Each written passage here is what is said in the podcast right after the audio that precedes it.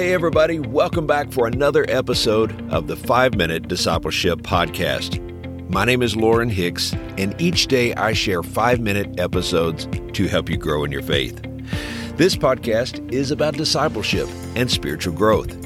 It's my prayer that these short episodes inspire you and encourage you to be a fully devoted follower of Jesus Christ.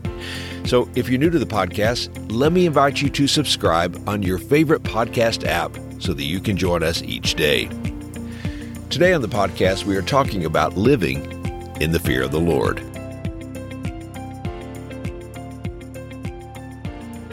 The Bible repeatedly tells us not to fear. It's been said that the Bible gives us this command 365 times, one for each day of the year. This instruction is referring to destructive fear. Fact, 2 Timothy chapter 1 verse 7 says, "For God has not given us a spirit of fear, but of power and of love and of a sound mind." But there is another kind of fear that is good for us. In fact, it's mentioned over 200 times in the Bible. It's the fear of the Lord. What does it mean to fear the Lord? You know, someone once said that they used to think that living in the fear of the Lord is like driving down the street while watching the policeman in your rearview mirror. But actually, there's a better picture for the fear of the Lord. It's like a teenage driver who suddenly spots her father's car in her rearview mirror. Seeing him back there puts her on notice to be on her best behavior, to use her blinkers and to stop at the yellow light and to keep both hands on the wheel. But it also tells her that her father cares enough to follow her. It tells her that she's safe. Her father isn't trying to trap or trick her. He's trying to help her develop good habits. Not just to be careful on this trip, but to obey the laws and to stay safe until she gets home. She's driving on her own, but she's not completely on her own. Isn't this true for the people of God? The fear of the Lord means we live life with our Heavenly Father always in our rearview mirror. We glance up and see His brilliant holiness, but we also see His great care and love. Our response to this is the fear of the Lord. But what is the fear of the Lord? Are we to live in anxiety, fear, and worry about God? The scripture says in the New Testament in the book of 1 John chapter 4 verse 18, there is no fear in love, but perfect love casts out fear. For fear has to do with punishment, and whoever fears has not been perfected in love. So we learn from this verse that God doesn't want us to cower in fear of punishment from God. The fear of the Lord is a deep respect, awe, and reverence for God.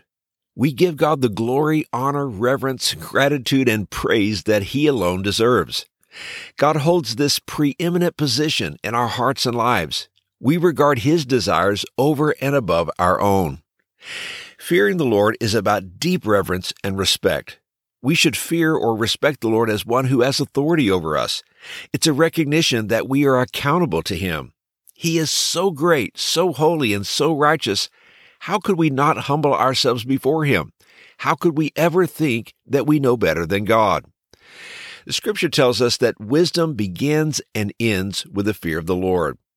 It isn't a fear of being struck by lightning or a fear of being struck dead, but it's a deep, abiding, holy reverence and respect for the Lord and His Word. The fear of the Lord causes us to repent of our pride and our selfishness. It brings us to a place of humility before the Lord. It's a recognition of His holiness and His greatness. Listen to what the book of Proverbs says about the fear of the Lord.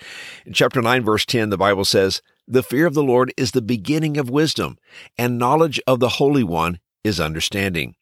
In chapter 14, verse 26 says, He who fears the Lord has a secure fortress, and for his children it will be a refuge. Chapter 14, verse 27 says, The fear of the Lord is a fountain of life, turning a man from the snares of death.